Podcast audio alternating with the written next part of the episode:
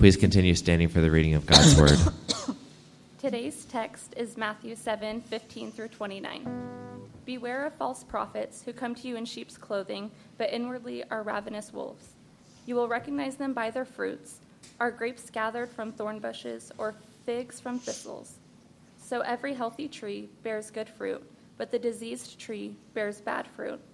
A healthy tree cannot bear bad fruit, nor can a diseased tree bear good fruit. Every tree that does good Every tree that does not bear good fruit is cut down and thrown into the fire. Thus you will recognize them by their fruits. Not everyone who says to me, Lord, Lord, will enter the kingdom of heaven, but the one who does the will of my Father who is in heaven.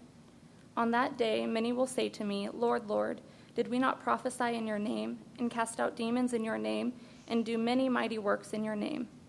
And then will I declare to them, I never knew you. Depart from me, you workers of lawlessness. Everyone then who hears these words of mine and does them will be like a wise man who builds his house on the rock. And the rain fell, and the floods came, the winds blew and beat on that house, but it did not fall, because it had been founded on the rock. And everyone who hears these words of mine and does not do them will be like a foolish man who built the house on the sand. And the rain fell, and the floods came, and the winds blew and beat against the house, and it fell, and great was the fall of it. And when Jesus finished these things, the crowds were astonished at his teaching, for he was teaching them as one who had authority, and not as their scribes. This is the word of the Lord. All right, good morning, guys. Go ahead and have a seat. Good to see everybody um, this morning. Uh, we are going to finish up um, Matthew chapter 7 this morning, and uh, chap- Matthew chapter 5, 6, and 7 are commonly referred to as the Sermon on the Mount. Uh, we're wrapping that up this morning. And, um, you know, when, when God started leading to uh, the, the decision and, and, the place where we're at today, uh, I didn't plan uh, this sermon series because of where we were at. This was just kind of what we had planned at the end of last year, middle of last year actually, uh, to do a series on the Sermon on the Mount. And as things have unfolded and um, progressed, and, and here we are this morning, uh, to be completely honest with you, I don't think that there is a better text that we could have spent uh, our last few weeks together going through. Uh, and specifically, I don't know that there's a better text for this morning um, for us to go to. Of course, you know, uh, there's always the, the thought of the temptation just to uh, share some things that, um, some last things, maybe things that I wanted to say that we never got time to, or, or whatever it is, or reinforce some of the things that we've, we've learned. But in reality, it's always best to land on God's Word. And uh, so I'm thankful for that this morning, and I'm encouraged by this text. And so let me remind us um, where we've been uh, in our Sermon on the Mount series, because I think it is so important for us as we go forward as, as, as people, as God's people. Um, that Jesus, in Matthew chapter 5, um, opens up his message to his disciples uh, by declaring God's heart to bless his people. And I just want us to be reminded of that uh, afresh this morning that, that God's heart for his people um, is not ill. It is not just that things would be hard for the sake of being hard because he's a mean dad, but that God's heart for his people is that they would be blessed, that they would live a life that, that receives not only just you know, the general blessing that we receive from working hard and getting a paycheck, but, but the blessing of the divine hand of God, the, the, the favorable, divine, and sovereign hand of God. And so then Jesus goes on in the, in the rest of Matthew chapter 5, and he, he talks about how we're supposed to live as salt and light. And we looked at how Jesus' message to his disciples was that of distinction and how that a life that is blessed, God, God wants to bless his people, but we know that God is perfect and holy and pure and undefiled and just and righteous. So God will not put his divine hand of, of favor and blessing on any life, on any person. Right? Like there is a way that, that as his people, once he has called us to be his own and we've responded in faith, there is a way to live that receives, that God keeps that hand of blessing and, and God blesses his people for living. And that's what Jesus begins to talk about by being salt of the earth and the light of the earth. That as salt, we're to be different than the world. And as light, we're to tell people why we're different. You see, the, the light speaks to our saltiness. We could be salt. A lot of people are somewhat salt, but they're not salt and light because they're not, they're not declaring the glories of God as they do their good work uh, in the city. And then we looked at, at kind of a tough message and how Jesus says that unless your, unless your righteousness exceeds that of the Pharisees, you will not inherit the kingdom of heaven. And this had to have had, I mean, again, if we're, if we're, if we're with Jesus on this mountainside, we're, we're, we're, I know there's more than 12 of us here, but let's just say we're the 12, right? Uh, and we're sitting there with Jesus, and he's talking directly to us. Now, we know that there were multitudes gathered around, sitting around, hearing the same message, but Jesus wasn't talking to them. He was talking to, to his 12 disciples. And he tells them that unless your righteousness exceeds that of the Pharisees, you will not inherit the kingdom of heaven. So, probably what happened, and is in that group of people, is just as there is in this room, there's, there's two types of people. I, I love how we can always categorize the entire earth into two different types of people. But there's two types of people. There's either those who hear that and say, okay, I know what to do, I'm good enough, I can do that. I can be better than the Pharisees. I see what they do, I know what they teach, I know how they're supposed to live.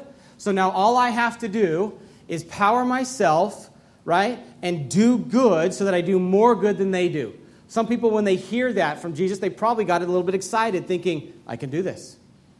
It's a little high, the bar's a little high, but I know me. I'm tough. I'm strong. I'm better than you. I can do it. And then the other half of the crowd, or other portion of the crowd, was probably just reeling because they're like, there is no way. I'm done. right? And, and their probably initial inclination was just to get up from the circle right there and just leave because they know that they are not good at being good.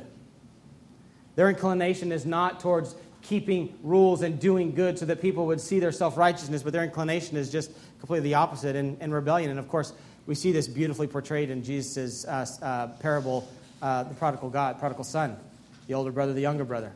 One brother was great at stand, staying put and working hard, and the other brother wanted to leave and party.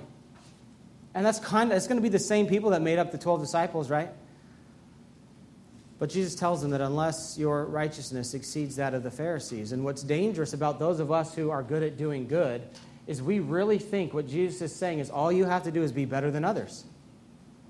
Like, we really think that that's what he's saying. We really think that he is saying that our righteousness, in order to inherit the kingdom of, of God, the kingdom of heaven, to be a citizen of the king, we just have to do better than other people. And we skip over verse 17 of chapter 6 that says, I have come to fulfill the law. And so what we see is that Jesus is telling them that the only hope that you have of being uh, the only hope that you have of your righteousness exceeding that of the Pharisees is my righteousness being given to you. Because then he goes on and he begins to lay out what true righteousness is, right? It's not just don't have an affair. It's don't lust. It's not just don't don't murder. It's don't be angry. It's not just don't lie, but it's always do what you say you're going to do. And Jesus lays out a few other things. And it's like, the, like as we should be when we hear this, we should just be reeling because we know that there's no, the best person in the world, the goodest person, the, the biggest goody two shoe in the world, right, cannot protect their heart from anger and hate. Therefore, they've committed murder. They cannot protect their heart from lust. Therefore, they've committed adultery. And so, our hope, and this is what Jesus is getting at, is our hope is in the fact that Jesus did not come to do away with the prophecy, the law and the prophet, but he came to fulfill it. And then we saw that Jesus calls his people to a life of activity.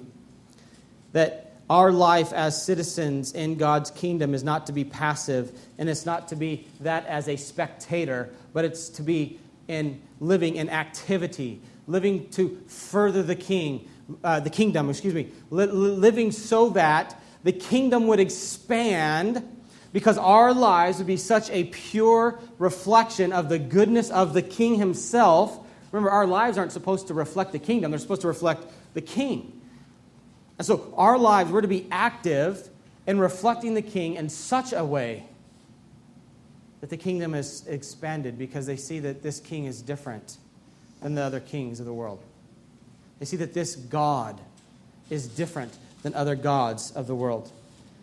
Last week, or excuse me, two weeks ago, we looked at how it's a message of sovereignty.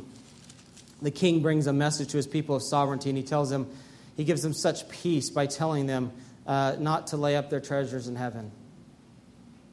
He tells them that you don't have to worry about what you're going to eat or what you're going to wear.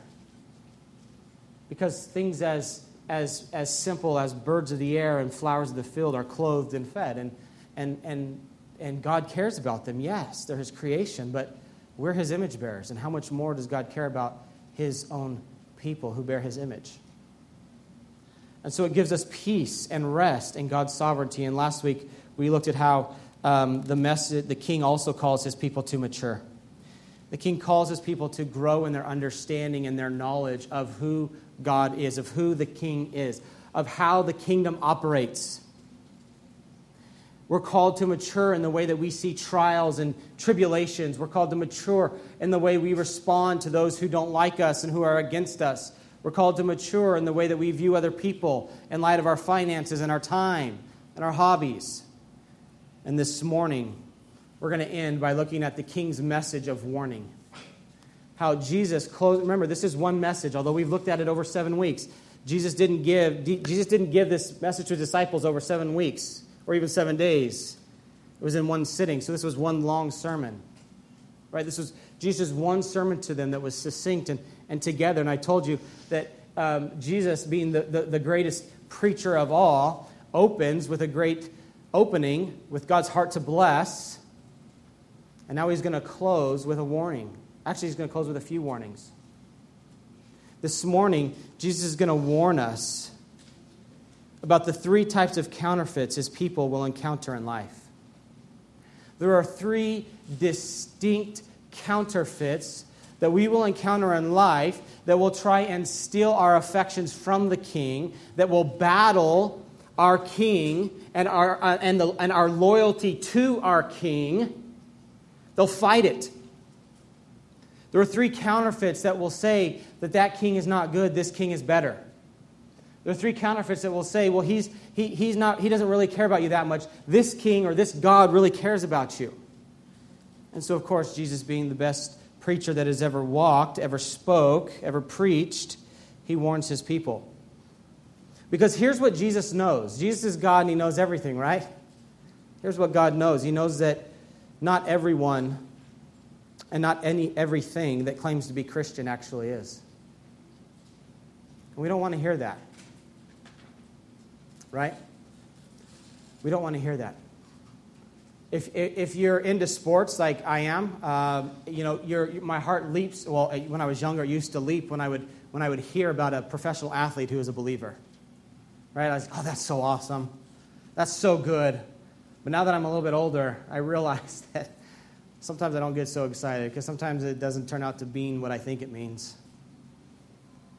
And granted, they have a much more difficult life than I do uh, the temptations are far greater. But the reality is, guys, listen, and Jesus knows this, and this is exactly what Jesus says. I'm going to show you in this text this morning, as I've, I've, I've labored to do over the last four years, that Jesus says that, listen, not everyone and not everything that claims to be Christian actually is.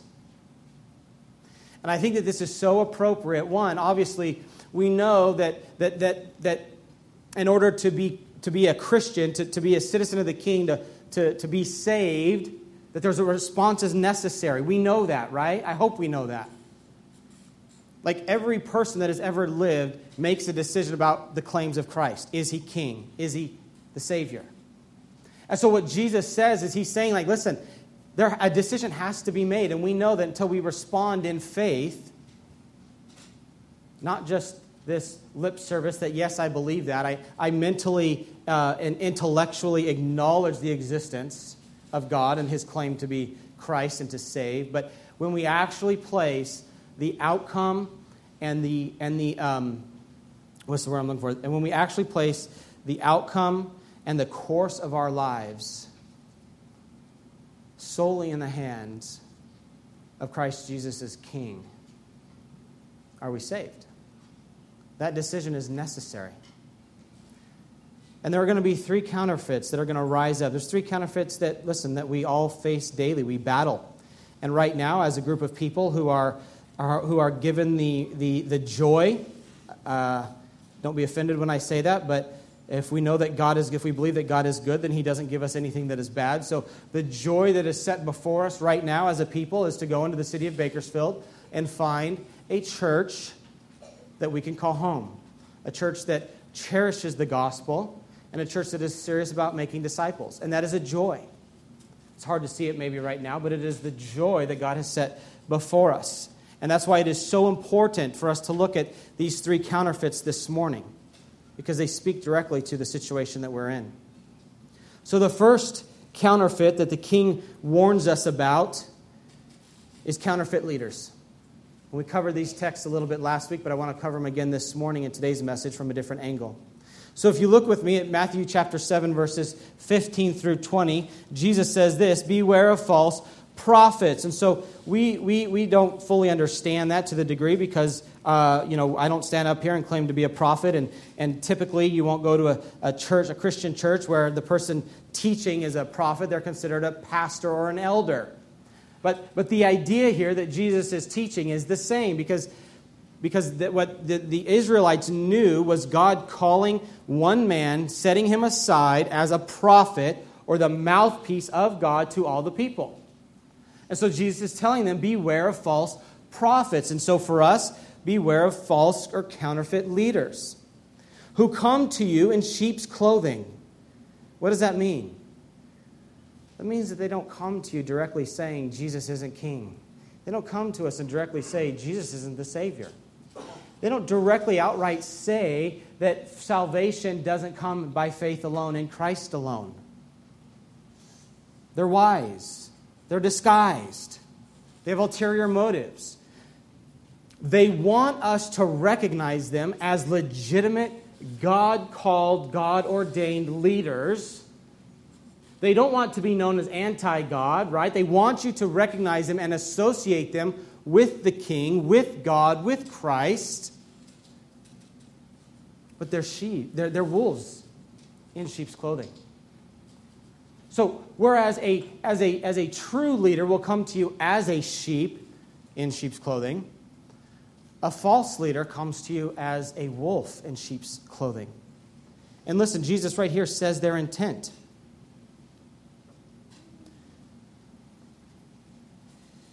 He says, uh, who come to you in uh, sheep's clothing, but inwardly are ravenous wolves. That word ravenous, the, it's where we get our word extortioners right? So we know what extortion is. We know what somebody is who extorts. It's, it's an illegal use of position or influence for personal gain. So that is the intent of false leaders, of counterfeit leaders. Is their purpose is to use their position or influence for personal gain. Or we could broaden that a little bit and say that their purpose is to use their influence and position for impure gain. Because they're not sheep, they don't care for the sheep. Listen, only sheep follow a shepherd, wolves don't follow the shepherd. Jesus clearly announces himself as the good shepherd but they're wolves. And, and, and why are they, why doesn't he just say they're extortioners? Because he wants you to know that the reason, they're not just they're not just wolves and they're not just extortioners, but they're ravenous wolves because not only do they want to use their position or title for impure reasons, but the, the picture of wolves depicts that their, their intent is to lead to death and destruction. So they're going to use, false leaders use their position and their influence to lead us directly to death and destruction. Think of a wolf. Think of a, a natural wolf and its natural habitat. When we reintroduced wolves into Yellowstone, scientists knew exactly what they were going to do and exactly how many wolves we should reintroduce because they knew exactly the territory that they would cover and they knew the exact, um, the exact um, um, eh, um uh, effect that they would have on on, on, um, on the, uh, on the uh, outdoors, on the wild. I can't think of the word, I'm sorry. Um, so they knew all of these things. And so they introduced the wolves. And what happened? They didn't know anything. The wolves roam way farther than they thought that they would roam. The wolves have had a much bigger effect on the habitat than they thought they would have. In fact, there has been documented sightings of wolves in northern California. There's a pack of wolves that roam from the corner of Idaho, Oregon, and California in circles. And they thought that wolves would never come close to California. But wolves go where they want, right? They do what they want without second thought. They don't think about taking down an elk. A pack of wolves don't see it as immoral to take down an elk for food. That's what they do, right? It's, it's their natural way of life. And that's the picture that Jesus wants us to see about counterfeit leaders. Is that just as a wolf or a pack of wolves will take down an elk without second thought to the well being of that elk, counterfeit leaders will do the same to sheep. Counterfeit leaders will do the same to sheep.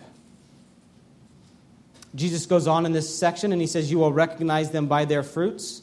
Are grapes gathered from thorn bush, bushes or figs from thistles?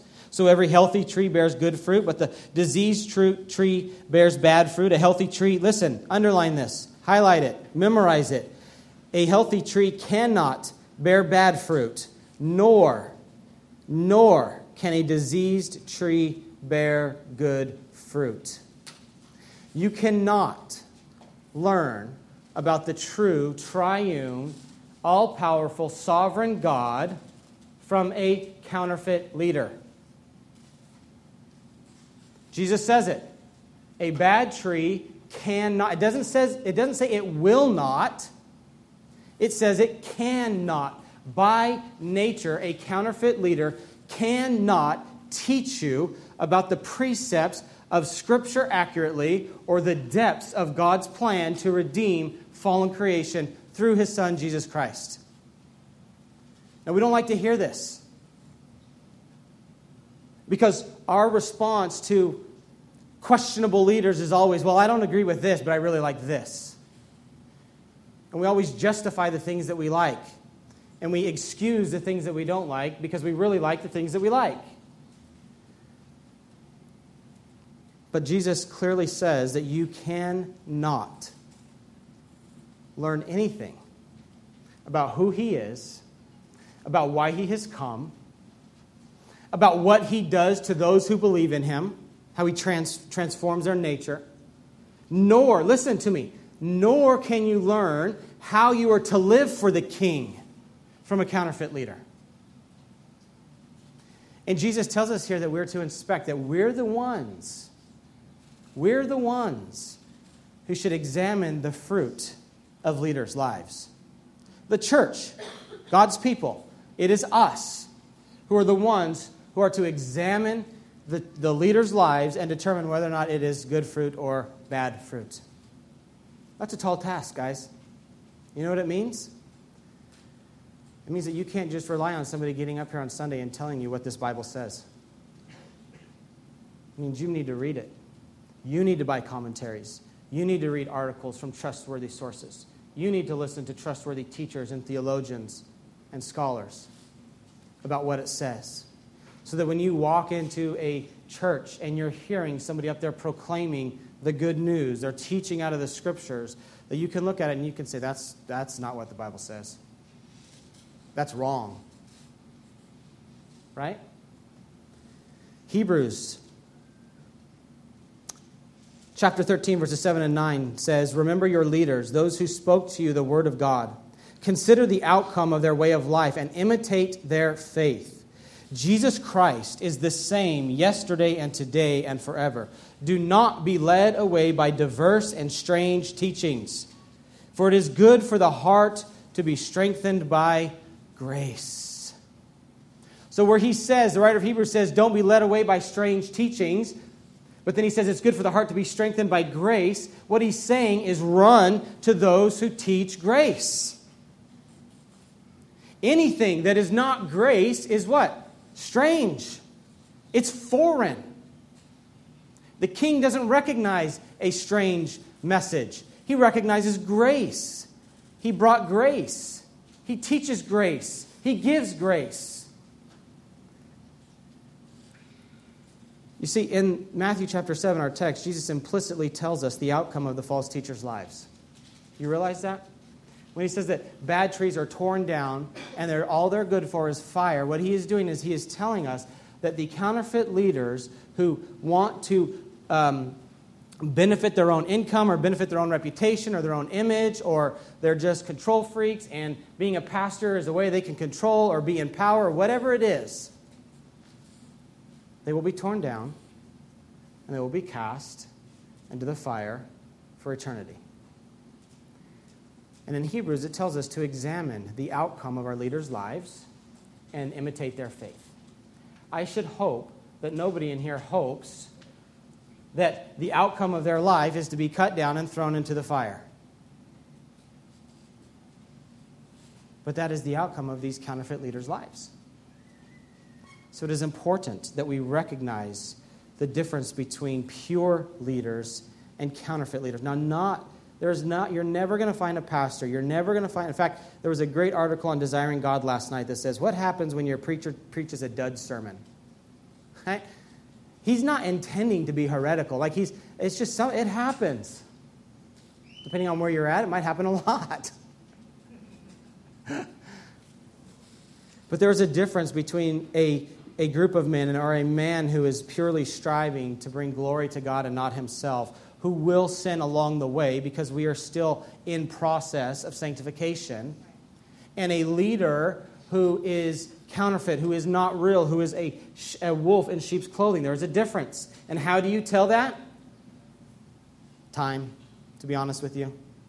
You talk to people who know him, you talk to people who used to go there, who used to fellowship with him, and you just take time to get to know him. Listen, can I tell you that you should not land in a church where the leadership is not involved in the everyday rhythms of the church life? Do not land in a church where the pastors think that they don't have to go to the small groups because they're the ones who teach or whatever groups that church calls them. You know why? You know, the, the, it's a lot easier for a counterfeit leader to hide his bad fruit when he's not involved in the life of the church. That's why Paul is so emphatic when he teaches, when he writes to the churches where he was at. He's like, We lived among you. You saw us labor among you. You saw how we loved you. You saw how we cared. You saw how we combated sin. You saw all of these things because you came and listened to us once a week for an hour? No. But because we were among you. You see, R.C. Sproul, uh, in, a, in an article, let me read this, says, As Dr. R.C. Sproul often says, the greatest threat to God's people is the false prophet. And under the new covenant, we must guard against those who twist Scripture. This can be hard because few of us like to face conflict or want to be involved in the disciplinary steps outlined to deal with false teachers. Compounding the problem is that being labeled a heretic is no longer a stigma. Televangelists boast of the bucking church, of bucking church tradition, and relativists proudly claim to be Orthodox heretics. G.K. Chesterton's words about the early 20th century church still apply today. Heresy not only mean, not only means no longer being wrong, it practically means being clear headed and courageous. Orthodoxy, no, uh, orthodoxy not only no longer means being right, it practically means being wrong. Still, the church's health requires all believers to be absolutely committed to Orthodox Christianity as it has been handed down by the apostles, even if others might hate us for it. You see, in our rebellious ways, leaders like to claim that we're just being relevant as they buck the traditions of the church. And we're not talking about traditions that don't matter. We're talking about the doctrinal teachings of the church that have been handed down from uh, the apostles to the church forefathers all the way down to us. It matters. And as we scatter within our city to new churches, we must rightly value the role of leaders. So, listen, the king's warning is that nothing good can come from counterfeit leaders. Very clearly, nothing good can come from counterfeit leaders. Be careful of who you listen to and who you read. Be careful of who you share on Facebook. Be careful of who you allow to speak deep spiritual truths into your life. Because nothing good can come from a wolf in sheep's clothing. Now, the second warning that Jesus gives is of counterfeit gospels. So, first he warns about counterfeit leaders, and now he warns about counterfeit gospels. Look at verse 21 through 23. Jesus goes on, and this is so frightening. I hope that we are scared by this this morning, and it caused us to look deep into our own hearts and to trace where we're at and where our faith lies. Because Jesus says, Not everyone who says to me, Lord, Lord, will enter the kingdom of heaven, but the one who does the will of my Father who is in heaven. On that day, what day? The day of judgment, the end times, when Christ returns. Many will say to me, Lord, Lord, did we not prophesy in your name, and cast out demons in your name, and do many mighty works in your name? And like, if we had people that came in and we watched them do these things in the name of the Lord, we would probably be pretty impressed, wouldn't we? We would probably say, well, that guy's saved. that, that girl's saved. Like, I want what they have. That's how our hearts tend to go, right? But Jesus says in verse 23, and then I will declare to them, He will make known to them, I never knew you. Depart from me, you workers of lawlessness. Now, what is the counterfeit gospel in this? There are many. In fact, I'm going to read for you in a moment from a tremendous book called Counterfeit Gospels, written by Trevin Wax. But the counterfeit gospel at the, at the heart of what Jesus is talking about this morning is the gospel of works. You see, on that day when Christ comes back to judge the living and the dead, if we say, Lord, Lord, here's what I did for you, he's going to declare to us, I never knew you. I don't know that we could come up with a list of things that we did that tops the examples that Jesus just gave. Casting out demons, that's pretty crazy, right? Prophesying, miracles. Aren't those all the things that, that, that a lot of the church tells us we need to look for and long for to validate the ministry of somebody? Jesus says, I never knew you. Now, he's not saying that those works are wrong and sinful. What he's saying is that they did them for their own good. They did them. They believed. These people who did them believed fundamentally and foundationally that doing these things is what got God's acceptance of them and approval of them. There was no faith in the righteousness of Christ being imputed to them on the cross. They didn't need that. They didn't need Jesus living perfect. They didn't need Jesus dying and being raised again because they had these works. The ESV Study Bible says that mighty works are not proof of the Father's will since they can come from sources other than God.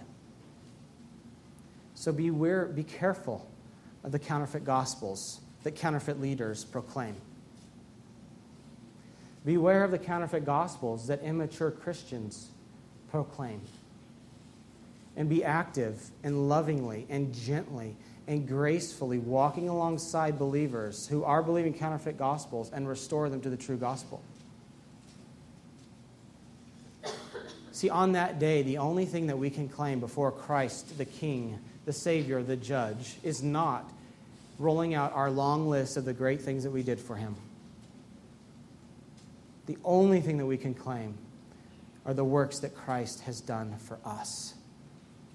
You lived, you died, you gave, you rose, you saved, you empowered. That's it. And oh, how beautiful the words will be for those who hear the opposite of get away from me, I never knew you. We can only imagine the peace and the overwhelming acceptance of job well done. I know you. You are mine. I don't know what the, exactly the words will be, but I can't wait to hear them. In the introduction to Counterfeit Gospels by Trevin Wax, he writes this. He says, Christians and non Christians are often drawn to counterfeit gospels. Even those of us who have walked with the Lord for many years may be inclined to accept cheap imitations of the truth. Why? because they are easy. They cost us less, and they make us popular with people whose opinions matter to us. Yet a counterfeit gospel, listen, he, he tells us now the results of counterfeit gospels. Yet a counterfeit gospel will leave, will always leave our souls impoverished at just the point we should be enriched. Counterfeits will leave our hearts and affections for God depleted just at just the time when they should be overflowing with passion to share the good news with others. Counterfeits are like candy. They may be pleasant to the taste, but they leave us spiritually malnourished. Malnourished. You see, these people who before Jesus, when he's talking to us, at the time when they should have experienced the affection of God more than ever before, they were left empty because God said, Get away, I don't know you. That's what Trevin's saying there in that. That's what Jesus is saying, more importantly, in Matthew chapter 7. You see, the king's warning here about counterfeit gospels, listen, the king's warning about counterfeit gospels is that no salvation can come from counterfeit gospels. No salvation can come from counterfeit gospels. Because listen, the things that promise us relief, what in essence, we don't, we don't process it this way, but the reason somebody goes to pornography or gossip or uh, you know, um, uncontrolled spending or depression is because there is something in that that we are looking to to relieve us from the pressure or the pain or whatever, right? Like that's what it is. The disappointment, maybe. And so, what we are saying to that credit card or what we are saying to that computer screen or, or to that bottle or that pill, what we are saying is, Save me. We're screaming out, Save me. Make the pain go away. Help me to forget even if just for a little while. And so, whereas counterfeit gospels do provide some temporary relief, the credit card bill still comes 28 days later. The bottle runs empty. Right? There's no lasting salvation. We're, mal- we're, we're, we're, we're starving for nutrition when we believe counterfeit gospels. Now, the third thing, the third and the final thing that the king's message warns us about is ultimately counterfeit gods. You see, a counterfeit leader who preaches a counterfeit gospel is ultimately pointing you to a counterfeit God. Look at verses 24 through 27 with me. Everyone then who hears these words of mine and does them will be like a wise man who built his house on the rock. And the rain fell, and the floods came, and the winds blew and beat on that house. But it did not fall because it had founded, eh, because it was founded on the rock. And everyone who hears these words of mine and does not do them will be like a foolish man who built his house on the sand. And the rain fell, and the floods came, and the winds blew and beat against that house, and it fell, and great was the fall of it. You see, listen, Jesus is giving us a parable here. He's teaching us through word pictures. The storm here represents the daily events of our lives, right? The disappointments, the promises that don't come through, the hard work that we put in that doesn't end in the way that we think it should put in, the effort maybe that we put out for somebody and they don't respond in the way that we think they should respond. All of this, the storms of life the horrible coworker, the bad boss, the difficult customer, the, the piling up bills to pay, the long list of things you would like to do but don't have time to do. The house and this picture is us. It's people. That's us. You see, listen, the people didn't change in the, in the situation. The storm didn't change in the situation. What changed was the foundation of support. What changed was where the faith that we would stand in the midst of the daily battles of life. That's what changed. Where's our faith? What do we stand on? Life happens. People sin against you. You sin. You get hurt. You're disappointed. The house, the storms don't change. But the foundation changes. The ESV talks about the sand in this, in this text here like this. It describes it. This says, During the hot summer months, the sand around the Sea of Galilee was hard on the surface. But a wise builder knew that he needed to dig several feet below the surface to the bedrock in order to establish the foundation for his house. You see, doesn't understanding that in context bring so much more clarity? Like when we think sand, everybody's thinking what? I'm thinking I'm getting a, a Pismo Rapid Hoagies and then going to the beach. That's what I'm thinking, right? Sand. But what this is, what Jesus is saying is, it was common then that during the summer the, the heat would dry out the sun and it would pack almost like clay. It would be hard, and so you would look at it and you would think this is a sure foundation. And can I tell you that the reason Jesus uses sand is because he wants us to know that counterfeit gods appear to be sure foundations. They say, they promise to say, you can trust, this I'll come through, I'm faithful, you don't have to hold me up. Look at how hard I am. Look at how pleasurable I am. Look at the things I offer. This is the sand. But then what happens? Then the waters come. And the sand is no longer hard and compacted. And it washes away. And the house falls. And great is the fall. But those, Jesus says, who, who dig down to the rock, to the sure foundation, that when the same trials of life come, their faith is not in a counterfeit God who can't provide security and sovereignty and control and power and unconditional acceptance in the midst of the storms and rejections of life. But he can, and so the house stands because it is built upon that God who promises unconditional acceptance for those who believe in Christ. That promises unconditional acceptance for those who believe in Christ, even when our hearts wander.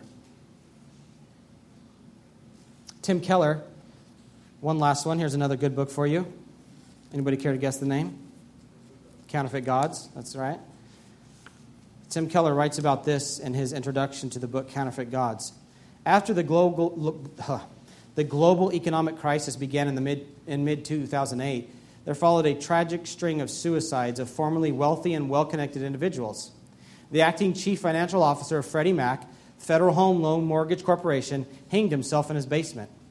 The chief executive of Sheldon Good, a leading U.S. real estate auction firm, shot himself in the head behind the wheel of his red Jaguar.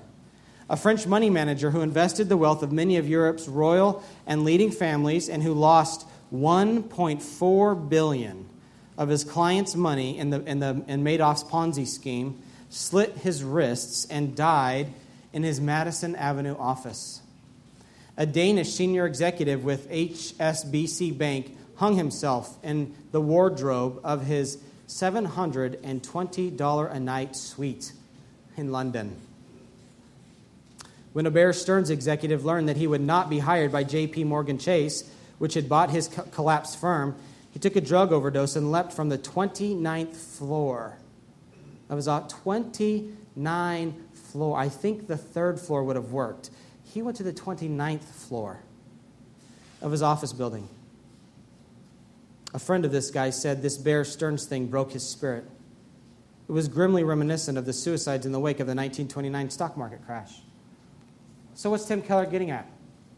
What is Jesus getting at? False gods cannot uphold what they promise. And when our false gods fall, when we realize that they can't deliver on their promises, what happens? Great is our fall. Great is our fall. Why? Because we believed. Our heart was there. We bought into the promises. It looked so good, it looked so sure. But it wasn't. It wasn't counterfeit gods promise and even appear to provide the security needed to withstand the most dire storms of life. But they fail every time. And so the king's warning is that no security can come from counterfeit gods. No security can come from counterfeit gods.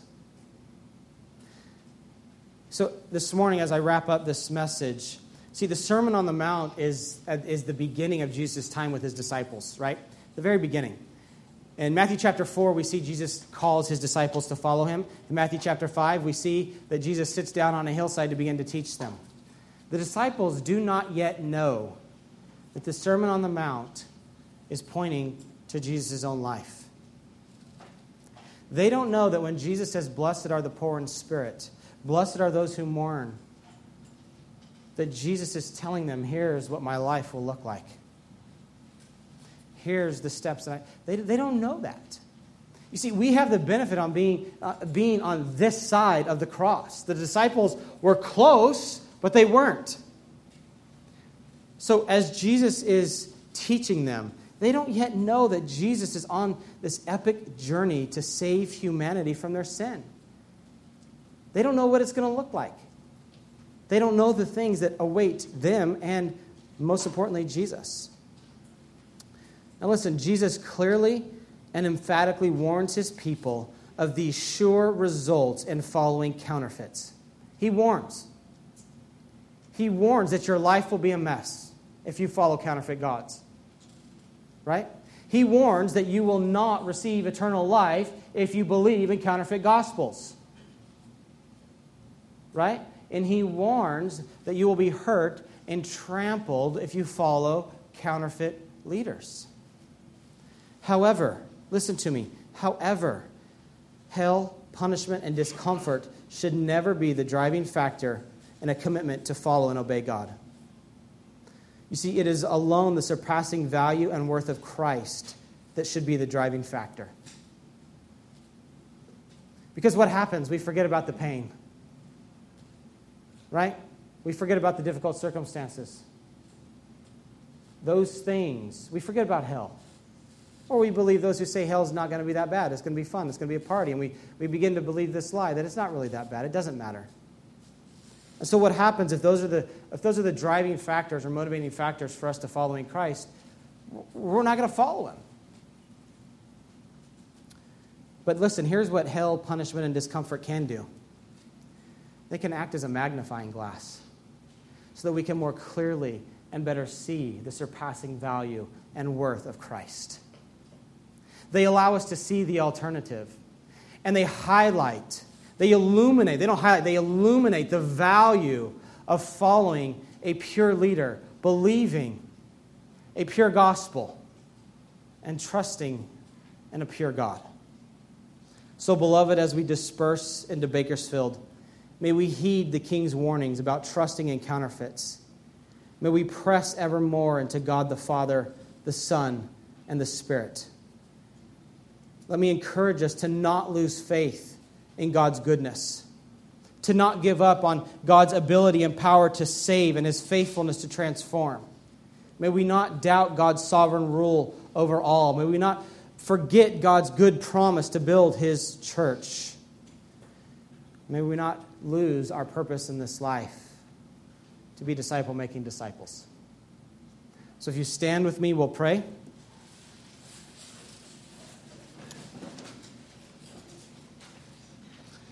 This morning, we're going to take communion. Go ahead and come up, guys. This morning, we're going to take communion. We're going to do a little different than, than you might be used to here.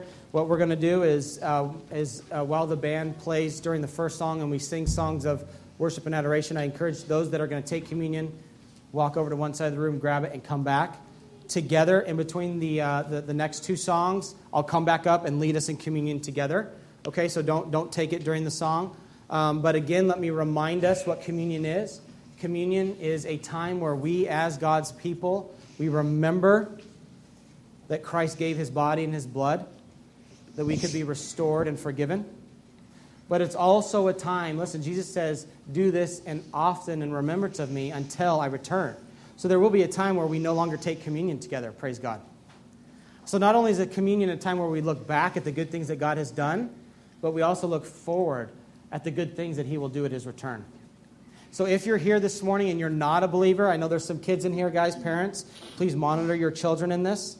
If you're not a believer, if your children are not believers, then, then, then please don't take.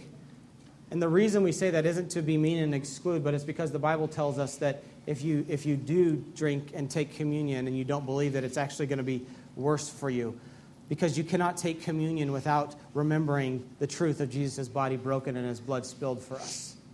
You can't separate it. Whether or not you acknowledge that, the reality is that's the truth. And so we would ask that you not take it for your own good right now.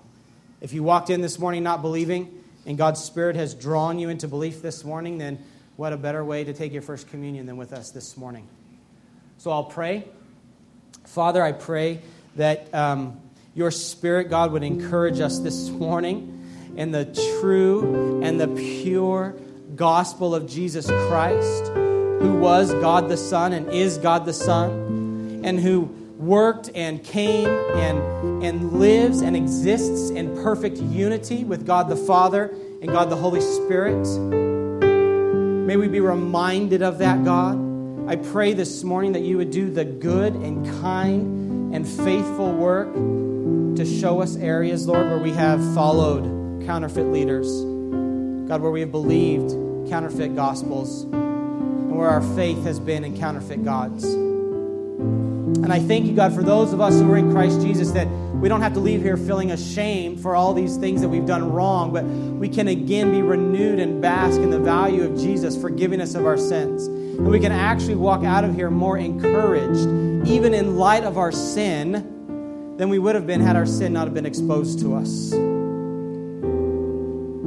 pray, God, that you would protect our hearts. Protect our hearts, God, from the evil one who wants to destroy, to kill the things that you have done in our hearts and our lives these last four years, God. Protect us, Lord, from the works of the devil. Encourage us, God. I pray, Lord, that we would see your goodness to us. Lord, I pray that we would all be able to find a good church quickly, Lord. That although it might be awkward and difficult, Lord, that, that your grace would be upon it. Lord, that you would help us to find the place you're calling us to and help us to walk in obedience. God, we give you glory and thanks for anything that was good that was done in these last four years.